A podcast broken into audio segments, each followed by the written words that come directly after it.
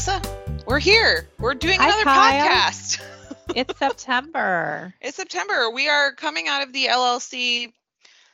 I'm not going to say fog because it wasn't. Well, I mean, I, I wasn't in a fog. You might have been, but Yep. And for all of our listeners, LLC is CMA's leadership and legislative conference. We hold every September.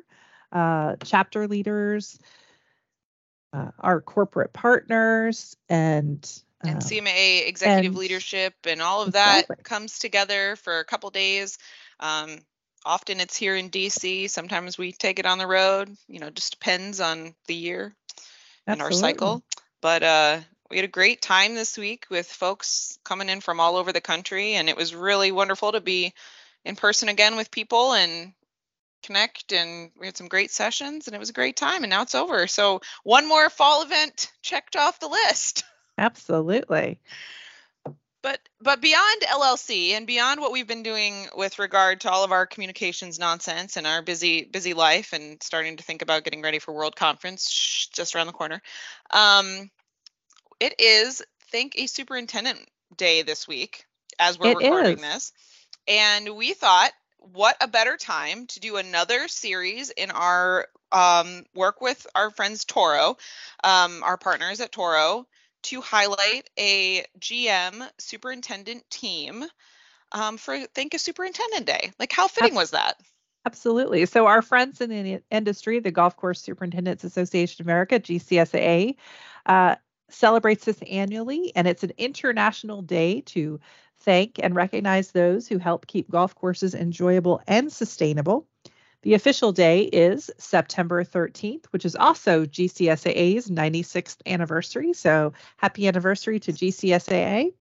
And we hope you'll join us with this episode to encourage all golf lovers to thank their course's superintendent for the valuable role they play on a day base and an everyday basis. hmm And on this episode, we're thrilled to feature the team at Indian Valley Country Club in Telford, Pennsylvania to talk turf and more.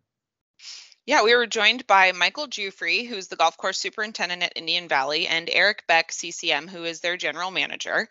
Uh, they shared with us lots of great stuff. It's a wonderful conversation, but wanted to give you a quick, um, little brief introduction to the club itself, and then we will let you listen to our conversation. Um, so, Indian Valley Country Club was founded in 1952 and is one of the oldest private clubs in Telford, Pennsylvania, that features a golf course unlike any other in the world, which we get We're into gonna in find our out why. conversation. Superintendent Mike Giuffre maintains the very playable 18 holes of great golf. The course was designed by William Gordon, and it's challenging, and it has been host to GAP tournaments and local qualifiers, and is complemented by rolling fairways with meticulously maintained fairways and greens. So if you want to learn more about the course and also the incredible relationship at Indian Valley Country Club that uh, Michael and Eric have, please take a listen. So please welcome Mike and Eric. Absolutely. Well, we are thrilled to have the team at Indian Valley Country Club in Telford, PA, with us today uh, to to talk. And you know, it, coincidentally, obviously, it is a thank a golf course superintendent uh, day was celebrated this week, and so we're excited to uh, thank a superintendent while we're on our call. So. Um, Let's let's dive right on in, and I'll start with you, Mike. How are you doing? How's your summer been? How's the turf doing? Well, we've had an interesting dry summer, and then uh, this fall, right around aeration time, it started to rain a little bit. So we're drying back down. Got some aeration done uh, last couple of days. So the turf has done really well all season long. So knock on wood, we had a great season. Awesome. How about you, Eric? How's your summer been? It's been good. Certainly busy. Um, Mike, thank you today on Thank a Superintendent Day. Um, but the, the club's been doing really well. We're, um, like many clubs the last couple of years, we've just boomed and, uh, yeah, trying to keep the members happy. Right, the absolute ultimate goal.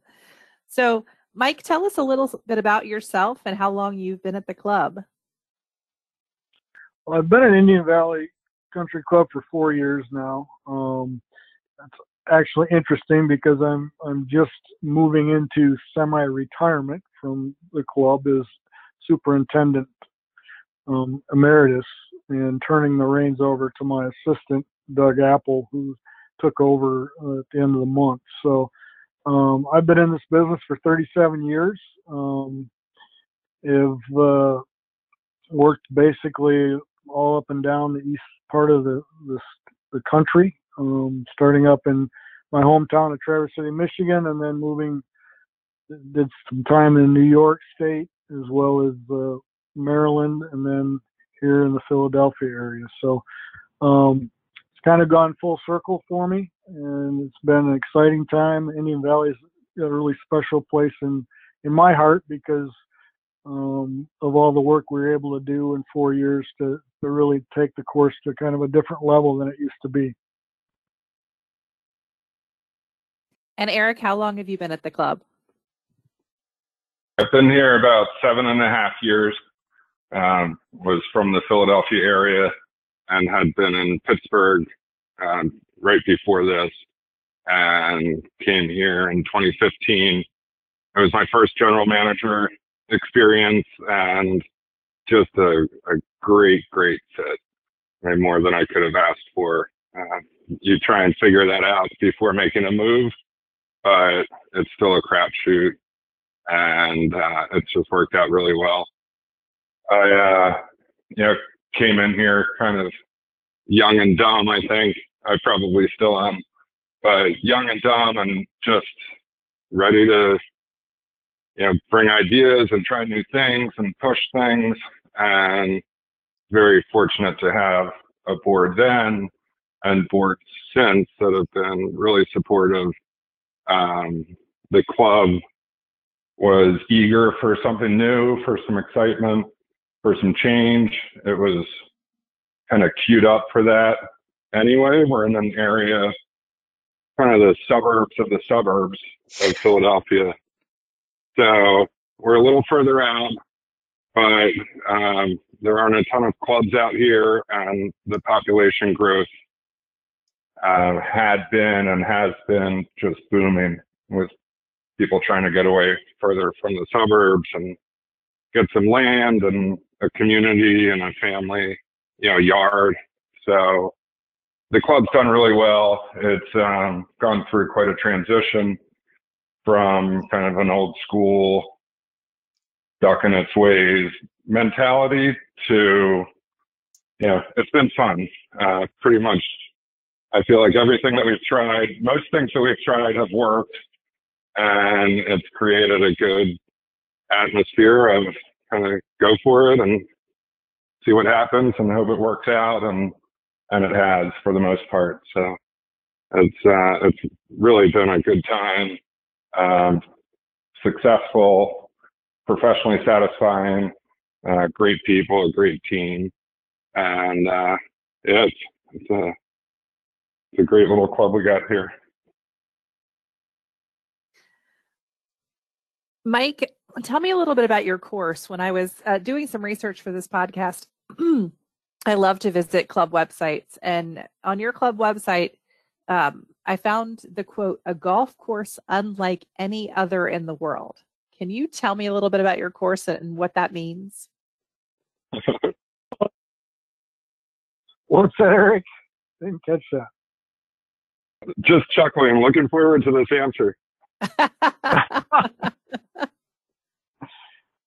well, when I interviewed for the job four years ago and I went around the golf course, it was very obvious that the golf course had some really good bones. Um, it it the land it sits on is is unique and rolling hills, and uh, so it's it was a piece of of property that that worked out very well for a golf course. Um, but it was a little rusty around the edges from the standpoint of the infrastructure in the golf course, and um, probably the most you know the thing that makes the golf course play, you know, as interesting as it is, is the greens on the golf course. There uh, a lot of a lot of movement, a lot of undulations. Um, green speed doesn't have to be super super fast. In fact, we got to be careful that we don't get them too fast, so so that they're a lot of false fronts on the greens that the ball rolls right off the front. So, um, you know, that's the probably the key to the golf course is the set of greens that it has, and then um, you know we've done a lot of work throughout the the course of what I like to call sunlight enhancement, um, which is uh, pruning and removing trees that are blocking sunlight and uh, air movement across the golf course to improve basically the growing conditions for the turf. Because when we manage turf, we we got to manage it for playability more than we manage turf for health. Um, so we're always conditioning the turf to meet the golfer's expectations, but grass doesn't always like to grow in that environment. So you've got to kind of stack the deck in your favor and get get as much advantage from Mother Nature as you can to provide those conditions on a day in and day out basis. I don't know if that answers your question in full. Absolutely no. It, it, I was going to say it, it sounds amazing. So, kind of turning to the club, Eric, can you tell us a little bit about the club and your membership? Sure. So, uh, we are pretty much full right now. Our golf memberships are full. We have 570 total members, uh, about 320 golf members. And it's a high usage club. Um, like I said, we're we're out there a little bit. Um, it is not a you know, hoity-toity, um, snooty club at all. It's very comfortable, welcoming. Uh, welcoming is our mission statement. It's something we really embrace. But um, I think Mike and anyone who works here would agree that the membership is really what makes the the club so special. It's uh, from I've worked at five or six other clubs before this, and this is just so unique in how uh, there aren't the cliques, there aren't. Um, it's just the the members are involve everyone else. They, will play with anyone. Um, they'll sit down and talk with anyone, and that really makes it, it fun and, and special. It's part of the community, and it feels like a community. It feels like a family. Um, so I think that's one of the biggest defining features of our club. But in terms of the bones, we have a golf course, uh, we have a pool, uh, beautiful clubhouse that we've uh, done some renovations on in the last couple of years.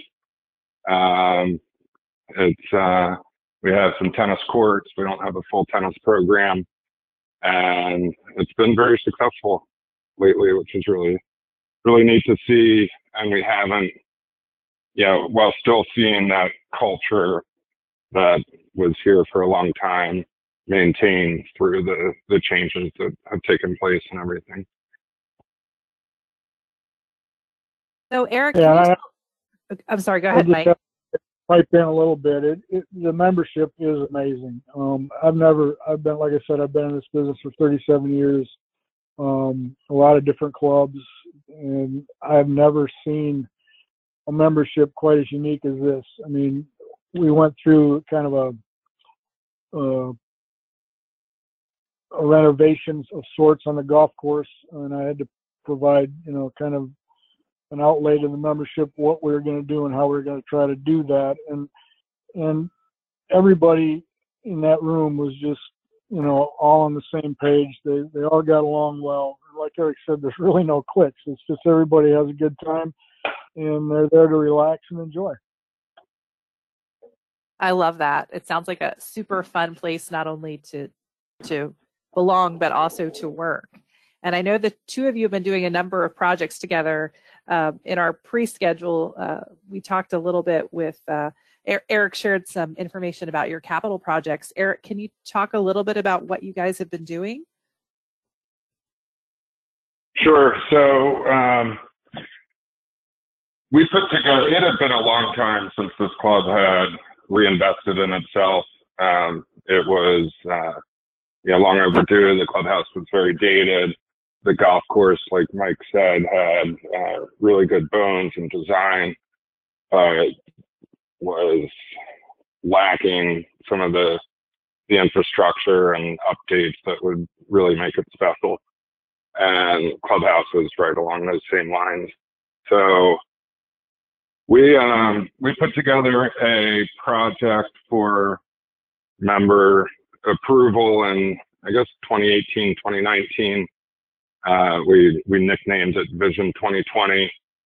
You know, looking towards towards the future, and um, we had some ups and downs with getting it approved, but we ended up um, getting that approved. So we spent about two million dollars in the clubhouse, which um, we didn't move many walls. We didn't do an addition. So that, that money really went a long ways in terms of touching a lot of the areas with aesthetic upgrades and uh, just kind of updating it from the, the very dated look that it had before.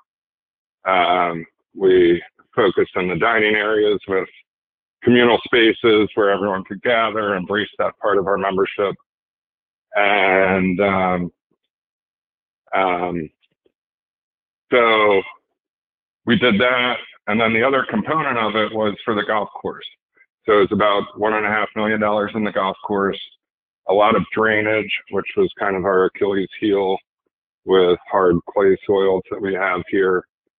Um, so adding drainage so that they could manage the moisture in the in the course. Uh, we redid all of the bunkers and we redesigned a couple of the key holes. Um, so those projects got through.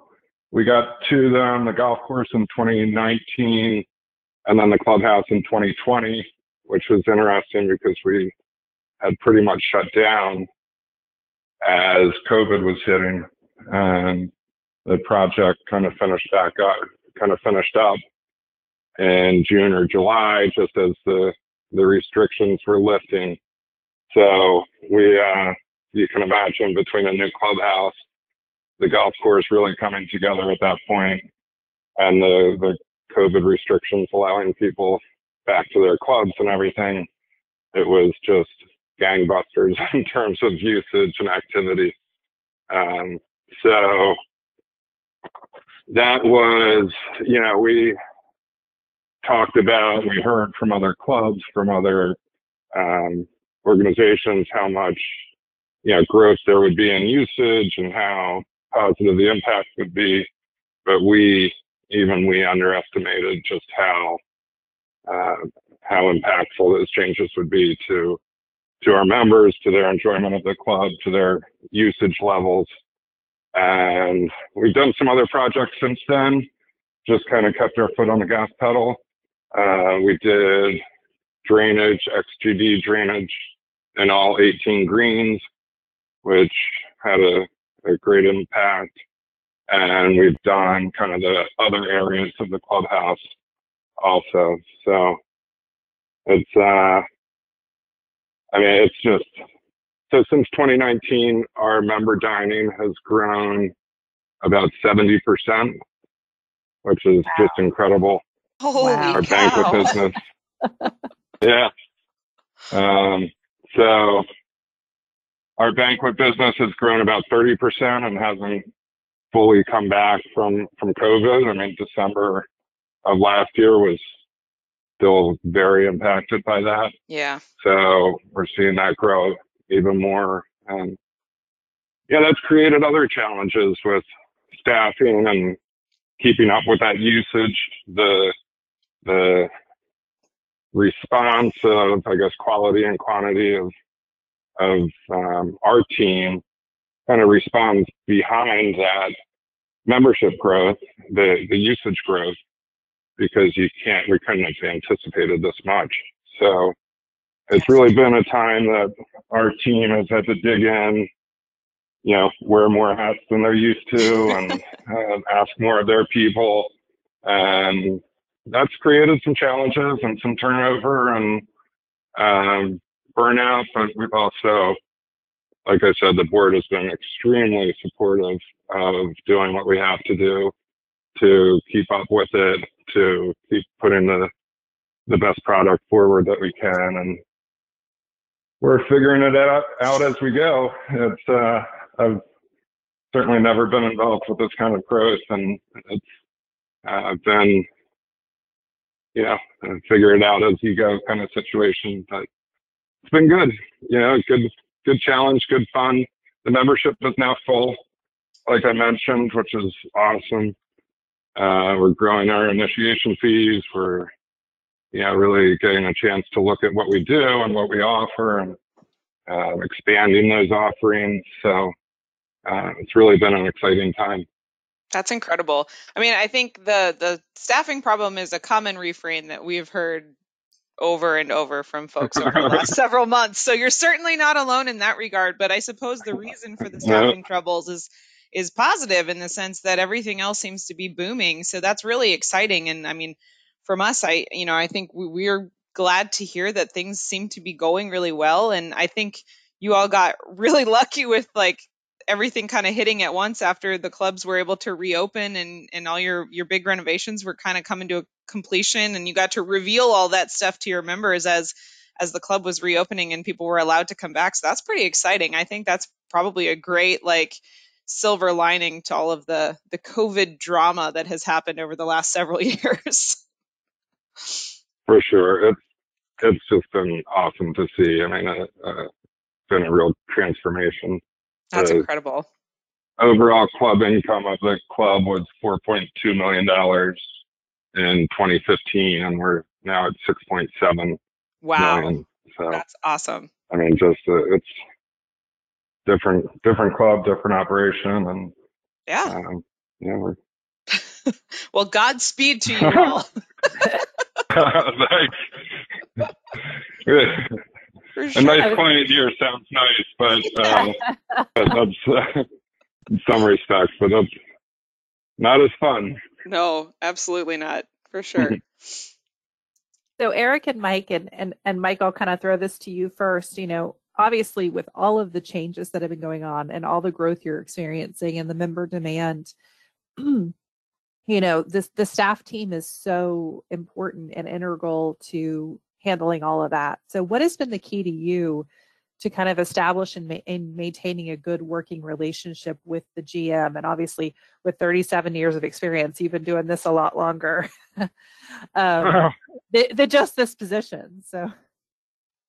Yeah, I mean, you know, Eric jokes about being young and dumb, and I have to joke about being old and dumb. Um, it's it's been a very unique partnership as we we kind of went through the process of of doing these renovations. Um, and really, you know, from the standpoint of our, you know, Eric talks about the staffing and, and how tough that is.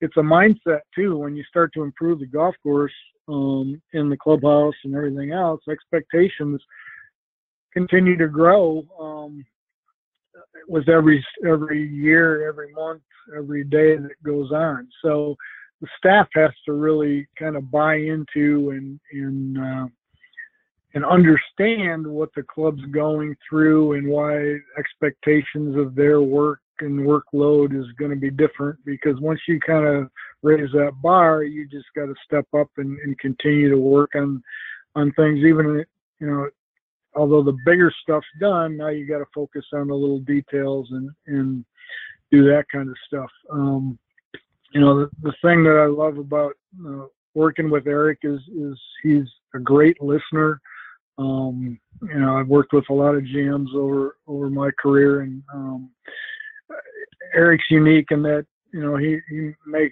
consider himself young and dumb, but he, I think he's really a smart individual that that uh, listens um, and not always likes what he's hearing, but but takes that information and and weighs that out and tries to make the best decisions for the club. I mean, we went through that with our staffing this this past year. Our rates were very low, um, and and really for golf course maintenance, our staffs nationally compared to landscaping staffs, um, really, you know, their hourly wages really has not been good, has not been competitive, and that's where we fight uh, to try to find people not only seasonally but part time and year round. So, you know, I went to him with a plan of how I thought we needed to to improve those hourly rates. Um, and you know, we had a couple back and forths, and, and I think he saw the value in what we were looking to do, and we were able to really um, solidify our year-round staff and also bump our seasonal staff rates up so we could be competitive enough to to to draw in the people we need to keep that bar at the level it needs to be. And it's been uh, very successful. And and uh, you know the board also it's it's they're it's a younger board, but they they they're listeners as well, and they they really um, weigh out what we're you know trying to accomplish, and and they've been very very supportive across the board and and how we're reaching those goals and how we're continuing to make the club better. He's he's very humble. It's it's easy to be a good listener when uh, Mike Giuffre's giving you advice. Uh, but truly having a superintendent that has the experience and maturity and understanding of the whole business that Mike does, and and he's not alone. We have a, a golf pro here, Thomas Link, who is just an A plus. I mean, he, he, yeah, he, A plus plus. Yeah, he gets the business like nobody I've ever known. He understands the club, the culture, the big picture, um, just so well, and he's such a invaluable part of the of the team. But when when you have this good of advice coming in, it it it just helps the whole operation when we're all on the same page. Um, I've seen situations where the superintendent or the golf pro or the chef or anything isn't getting along is kind of at odds with, um, I guess, with the GM, but you know, as the GM, I would say with the overall direction of the club. Um, and it can be a really challenging situation because, you know, when you're when you have department heads that are looking out for their department rather than the entire club, you you end up at odds with each other. You end up with, you know, kind of people competing for dollars or attention of the board or whatever. And, you know, those situations are out there a lot in this business and it's, uh, it's, it's unhealthy. It, it just digs holes in, in, uh, so much of what we're trying to do. So having Mike Thomas, Caitlin, our clubhouse manager, and and others that you know we're we're focused on a bigger and the board is one of the biggest ones. We're focused on the bigger directional changes and issues that we're trying to do with the club. It just you know, teamwork makes the dream work, right? But when everyone's working in the everyone's rowing in the same direction is when you uh, can get things done. And it's, uh, you know, Mike talked about the wage increases on the, on the ground crew this year. And, um, you know, it's staffing is no joke right now, as, as you know, Melissa and, um, everyone listening knows it's, it is the biggest issue over the last, um, year, year and a half, especially that you know, a lot of us have ever seen. So being competitive competitive with that, I mean, you can't throw up your hands and say, you know, now we can't get people. Like the job still needs to get done, and having the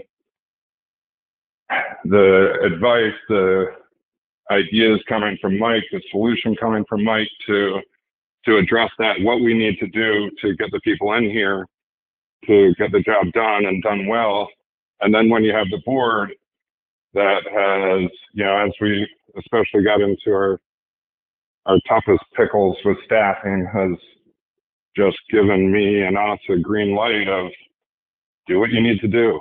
You know, do what go for it, get it done.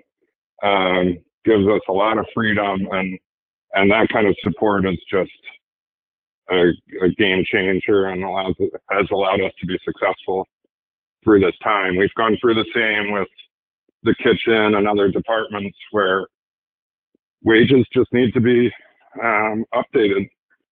So, you know, talking with other club managers and you know, people, there's eight percent inflation, but that is not the case with wages No. these last year or two, and um, you know, 30, 50, even higher percent wages have happened, and everyone out there knows that's you know either has happened or has to happen or or will happen if if you don't do anything. So you know we've been able to stay ahead of that a little bit, kind of sometimes, um, or at least respond quickly when we needed to.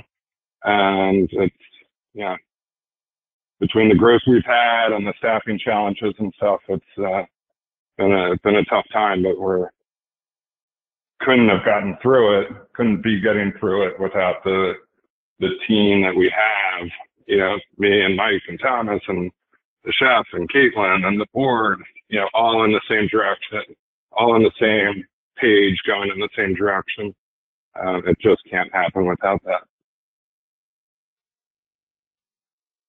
I love that for the, you know, working everybody working the same direction and the the for the good of the club. And I I love that, you know, philosophy. I think that's so strong and um, you know, really can't be paralleled. Yeah, Mike. I mean, we've got an awesome team here. you know, it it helps in so many ways. Wouldn't you agree? Yeah, and you know, like it, it is everybody too. I mean, it's it's it's. I think Eric put it best when he said it's not only only all the department heads, but also the board, and all being on the same page. Um, and I mean, we all know that there's so many things that could still be better at the club, and it's a prioritization of those things. You know, whether Thomas needs new driving range team mats um, because we just don't have the grass space to be able to hit off them seven days a week. I need to understand that. I need to know, you know, what he needs. He needs to know what my needs are. And Eric does a good job of sharing all that amongst all of us in individual meetings and meetings together. And you know, there's there's a lot of just informal meetings that we all have. And uh, it's this club's been unlike any other where I think, you know, my relationship with the golf pro is is just unbelievable because I have so much trust in Thomas and I know he's got my back and I need to have his back and that's the same with Eric. It's it, there's a lot of trust involved in this and um you know I think we we all acknowledge that and we know that as long as we put our best foot forward for the club itself, whether we get a new irrigation system or Thomas gets new golf cart fleet or Eric gets the the patio at the club done. It, it doesn't matter which one of those get done as long as it falls into the priority of what the club really needs. And that's what we've got to focus on.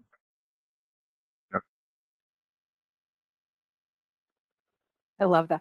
I love that attitude and and you know that that focus on the greater good.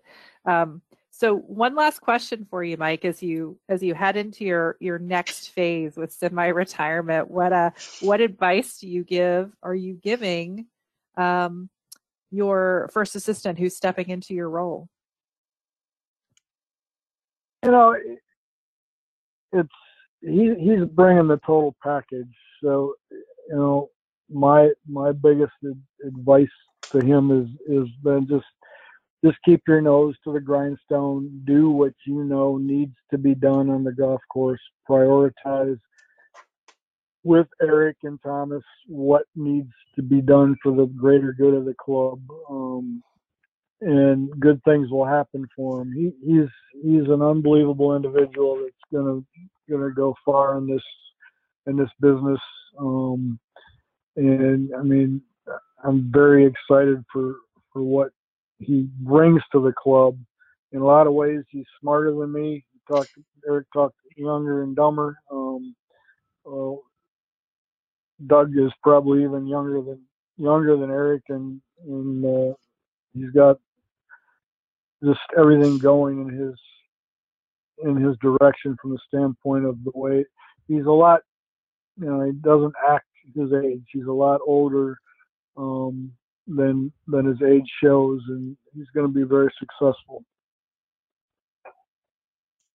He's got a great mentor. Um, I mean, I, Mike, everything he has touched here has become better, and um, he's had an amazing impact here on a, a relatively short amount of time. But I think maybe the best thing he did for us as a club is still to be seen as Doug moves into this role and takes over the operation and um, how much Mike has set him up for success and and we'll continue to be there to support him and um, helping hand for advice or anything else. So um, that's that's Mike's legacy, and honestly, it's probably all over the country with people that he's worked with.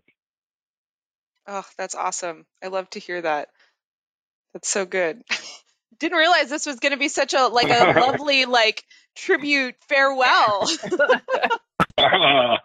no, we're, we're like this all the time. I love it. I And- think it's it's and it's like a superintendent day. Yeah, it's very appropriate. It is so appropriate. There's so many great nuggets out of this conversation. Um, but I, I, I think that advice and keeping your nose to the grindstone is is so important for everybody. And and, and also, you know, um, just that that taking time to make that successful transition, which is so important right now in our industry as well. So well, we cannot thank you enough for joining us and sharing your wisdom and telling us all about uh, Indian Valley Country Club and the amazing things that you've got going on. Um, we cannot thank you enough and wish you all the best as you continue to to work together and uh, to create more memorable experiences for your members. Yes. This segment of the podcast has been brought to you by Toro, a CMAA business partner. What matters most to you matters most to us. It's more than equipment, it's an investment in your golf course, in member satisfaction, and in peace of mind. At Toro, we're passionate about delivering the most innovative products in the business to help you navigate through labor challenges, regulatory pressures, and escalating operating expenses, which is why you can count on Toro for dependable equipment backed by the very best local distributor support so you can provide this outstanding experience your members expect. Because what matters most to you matters most to us. Learn more at toro.com. All right, Melissa, what kind of announcements do we have for everyone? Like I said at the top of the show, we're we're done with another one of our fall events, but we've still got several more on on the docket upcoming. What are the important things we want to highlight for our listeners today? Absolutely. Well, it is CMAA slate announcement time. So earlier this month, uh, the CMAA nominating committee officially released the slate for the 2023 board of directors. There are three three-year terms and one one-year term available for 2023, and we congratulate our uh, slate, Heisem, Badia, CCM, CCE, at the Country Club of Spartanburg in Spartanburg, South Carolina. Jeff Isbell, CCM, at North Andover Country Club in North Andover, Massachusetts. Incumbent Joe Kren, CCM, CCE at Farmington Country Club in Charlottesville, Virginia. And Kimberly Clark Warren, CCM, at Saucon Valley Country Club in Bethlehem, Pennsylvania. Congratulations to these four individuals. At the recent LLC, they uh, recorded their official uh, statements, which will be posted to cmaa.org backslash vote, uh, where you can find out more about our candidates. Online voting will officially open in December, uh, but until then, it's a great time to learn about those candidates. So uh, stay tuned. All those videos will be posted shortly. Yeah, and in addition to those videos, we will also be um, sharing their platform statements as well as the can- each candidate's kind of personal history and their um, history with CMAA and in club management more broadly. Um, you can look for that information to be added to the website over the next month or two um, as we get ready to open uh, the polls for voting. But we're really excited about our, our new slate of candidates. We're looking forward to welcoming some new faces to our board of directors. Um, we're always grateful for volunteer leaders, and, and these folks are no exception. They've been longtime members and engaged members of the association. So, um, as always, it's it's great to uh, to welcome our our newest directors. Um, so yeah, stay tuned for for that as we get closer to World Conference, which, as I mentioned before, it's just around the corner. It is, and we'll talk more about that next month. Yes, we will. But for now, um, I think that kind of wraps us up. You know, we've we've we've got another great episode coming to you later this month. It's the second half of our conversation with our friends at Pulsar Security. Um, if you remember correctly, last month we chatted with them. We spent a lot of time talking about password management, but the second half of that conversation will have a lot more to do with the practical application of, of cybersecurity at your club. And they'll talk a little bit more about specific instances in which um, clubs have either gotten into a little bit of hot water when it comes to cybersecurity and some preventative measures that everyone can take to make sure that all of their data remains secure and safe. And you can all sleep well at night knowing that no one is trying to use your identity for anything that they shouldn't. At least not with regard to your club. but that uh, that interview will be posted um, in the next couple of weeks. And then somehow we'll probably be at the end of september which again i don't understand how time works anymore. So i'm just it's fine. Uh, but on that note thank you for listening. As always i'm kyle. That's melissa. This is let's talk club management. We'll talk to you again soon. Bye. Take care friends. Bye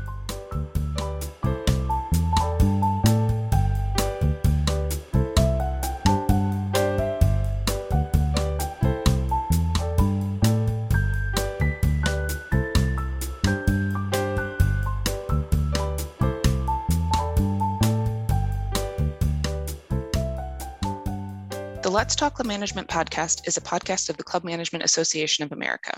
Since 1927, CMAA has been the largest professional association for managers of membership clubs throughout the US and internationally.